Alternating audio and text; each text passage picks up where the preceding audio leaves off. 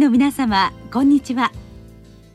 恐林製薬がお届けする恐林シンポジア。毎週この時間は医学のコントラバシーとして一つの疾患に対し専門の先生方からいろいろな視点でご意見をお伺いしております。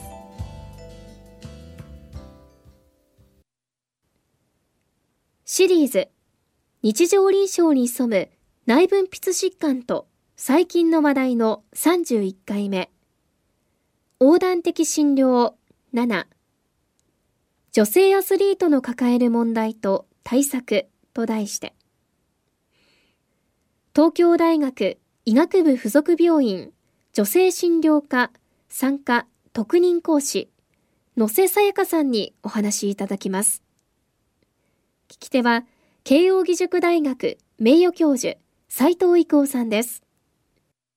えー、今日は女性アスリートの抱える問題ということで、あの、お伺いいたします。よろしくお願いいたします。あの、先生はこの女性アスリートに、まあ、非常に着目して、診療、あるいは、まあ、いろんな活動を行ってらっしゃるわけですけど、あの、まあ、どういった点が、あの、彼女たちに問題となっているんでしょうか？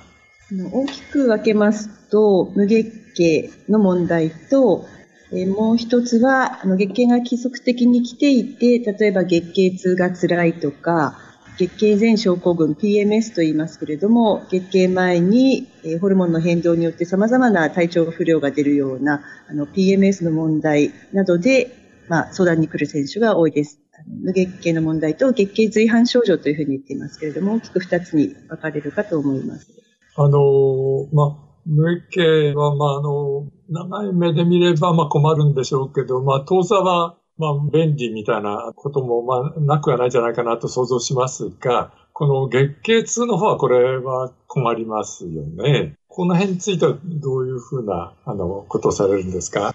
はい。あの、中には、トップの選手でも月経痛が辛くて、あの試合を棄権してしまうというような選手も中にはいらっしゃいます。で月経痛がまあ日常生活に支障を与えるということを、まあ、月経困難症というふうに私たちは言っていますけれども、月経困難症が強くてコンディションに影響が出るっていう選手に対しては、例えば低用量ピルとかプロゲスチン製剤といったようなホルモン製剤を使って治療することが多いです。あの、まあ、そういったあの根本的な治療で、その症状も取れていくということでしょうか。はい。あの、症状を取るだけでなく、アスリートの場合は、試合、また合宿などに、あの、月経が重ならないように対策を取りたいという選手多いですので、治療しながらかつ、試合に当たらないように、月経が当たらないように、月経をコントロールする、月経周期を調節するという目的も兼ねて行っています。あの、まあ、内科医ですと、まあ、あの、単純にその N セッドを飲んでもらったらみたいなことはあるんじゃないかと思うんですが、これいかがですか？鎮痛剤ですね。そうですね。鎮痛剤で服用していても、なかなかあの、コントロールがつかないという方はもちろんホルモン療法を進めますし、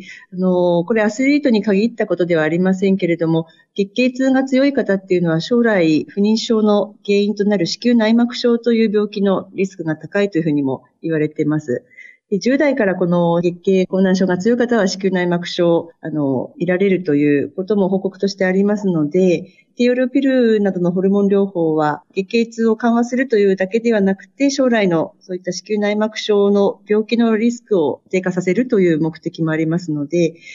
鎮痛剤だけでの対応ではなくて、将来の女性の健康ということも考えて、あの、最近では10代から対策を取るような選手だけでなく女性も多いですね。なるほど。あの、まあ、テールピルというと、まあ、一般のかかりつけ医は、まあ、ちょっと、あの、慣れないと思うんですけども、これやはりあれでしょうか、まずは、あの、専門の先生に見ていただいて、まあ、そこから、ま、場合によっては紹介してもらって、まあ、それに従ってやっていくみたいな形だと幅広くなりますかね。そうですね。まずは、近畿事項とか身長投与というものも考慮する必要がありますので、まずは産婦人科受診していただいて、できちんと、あの、超音波などで子宮卵巣のチェックを可能であればしていただいた上で処方するで、まあ、慣れてきたら内科の先生でも処方されてる先生いらっしゃるようですので、できれば産婦人科の方からは紹介状を書いて内科の先生に処方していただくと。ただ、年1回はおそらくあのそういったケースでも産婦人科で一応チェックは、検診も兼ねてチェックはしていただいた方がいいかなとは思います。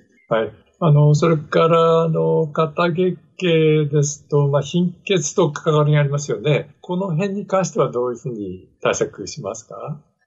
アスリートの場合、例えばメディカルチェックなどで貧血を指摘されて、年中ずっと鉄剤飲んでるような選手結構おりますけれども、貧血の原因が、あの、経血の量が多い肩月経が原因である場合には、あの、鉄剤を服用しても一時的に貧血が改善するだけで、来月の月経でまた貧血になってしまうっていうのを繰り返すだけですので、根本的な治療としては、あのホルモン製剤を使って経血の量を少なくしてあげる、または月経の回数を少なくしてあげることで貧血を改善するという治療をしていきます。ですので、貧血がある場合には、月経の量ですね、あの、なかなか他人との比較が難しいと思うんですけれども、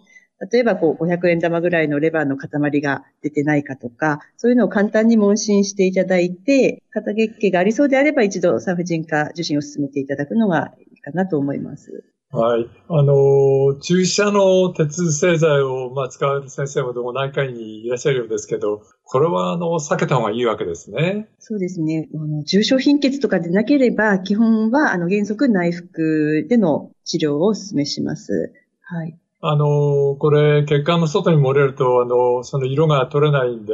とても困るんだそうで、まあ本当にあの、それで困ってる方たくさんいらっしゃるというふうに聞いてますので、あの、本当に注射製剤について慎重にね、使われるといいんじゃないかなと思っております。で、次にですね、あの、先ほどの無月経の問題の方になりますけれども、これの基準ってこれどうなりますか？はい。無月経の原因も様々ありますけれども、アスリートに多い無月経の原因としては、運動量に対して食事量が少ないことによって体が相対的にエネルギー不足になる。えこのことによって、えー、視床下部脳からのホルモン分泌の低下が起こり、視床下部性無月経になるということが、あの、言われています。あの、ということは、そのエネルギーのバランスを取るということなんでしょうけど、これ、この運動の種目によって対策違ってきますか？はい、そうですね。無月経が多い競技としては、心美系競技、新体操とか体操とかフィギュアスケートといったような心美系の競技や、陸上長距離といったような持久系の競技の選手で多いんですけれども、無月経になる基準、エネルギー不足になる基準は少し異なっていて、心美系の競技の選手たちはどちらかというと、あの、食事を量が少ないことによってエネルギー不足になるケースが多いですし、陸上の長距離なんかは食べてはいるんですけれども、エネルギー消費量が多くて追いついていないっていうケースが多いです。なかなかあの、エネルギー消費量、摂取量を調査するということは難しいんですけれども、できれば、あの、運動量に対して食事量が追いついているかっていうことを調査して、まあ、こういった選手たち、明らかに炭水化物、糖質の摂取量が少ないということが明らかになってますので、糖質を中心にエネルギー摂取量を増やすという指導を行っていきます。うん。その、心美系の選手ですと、これ、なんていうんですか、その美的な問題ですから、その辺はなかなか嫌がる方が多いんじゃないですか？そうですね。やはりあの、エネルギー不足を改善する、つまり食事量を少し増やすという指導をすると、体重が増える、体脂肪率が増えるということを、あの、選手は思って、なかなか治療に踏み込まないという選手も、以前は結構おりましたけど、最近は、あの、やっぱりこういう無月経の問題が、例えば疲労骨折などの障害につながる、障害のリスクを高めるということが、あの、スポーツ界でももう認識されておりますので、最近はあまり抵抗を示す選手は、あの、少なくなってきているかなとは思います。ただ、うん、あの、私たちの調査でも、エネルギー不足を改善するイコール体脂肪率、体重が増えるということではないというデータもきちんと示しながら、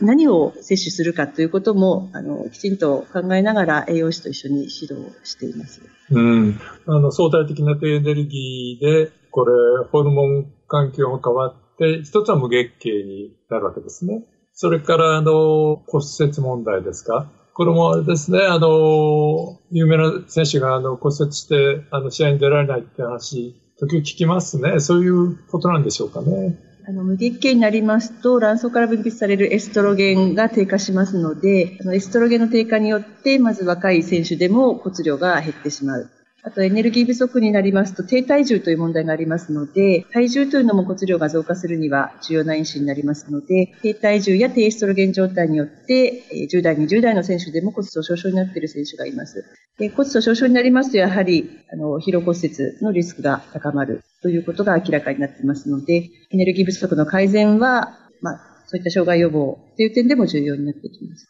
はい。あの、まあ、根本的には、まあ、エネルギーということで、あの、骨となると、これカルシウムの問題があるでしょうけど、これはどうされるんですか？あの、カルシウムが実際少ない選手はあまりいませんで、やはりあの、低ストロゲン状態、低体重というところが大きく影響しているのかなと思います。うん。となると、やはりあの、まあ、根本的にはあの、エネルギーのバランスの適正化ってことでしょうかね。はい。特にあの、骨が作られる時期の10代で、長期間無月経経験している選手や低体重がある選手というのはもう明らかに20歳以降で骨粗鬆症または低骨量と診断されているという私たちの調査結果は出ています。はい。あの、これ、あの、先生のような、あの、産婦人科系のみならず、あの、幅広い内科、小児科等々の、あの、医師の、まあ、この辺での意識改革が必要になるでしょうかね。やはりあの、私たち産婦人科医だけでは、あの、解決できない問題ですので、高野先生方、またあの、栄養士の先生方、とは摂食障害の選手もとても多いですので、心療内科精神科の先生方、いろんなあの、多職種の先生方と連携取りながら診療できる体制づくりっていうのが今後も課題かなと思っています。はい、どうもありがとうございました。シリーズ、日常臨床に潜む内分泌疾患と最近の話題の31回目。横断的診療7女性アスリートの抱える問題と対策と題して。東京大学医学部附属病院女性診療科産科特任講師野瀬さやかさんにお話いただきました。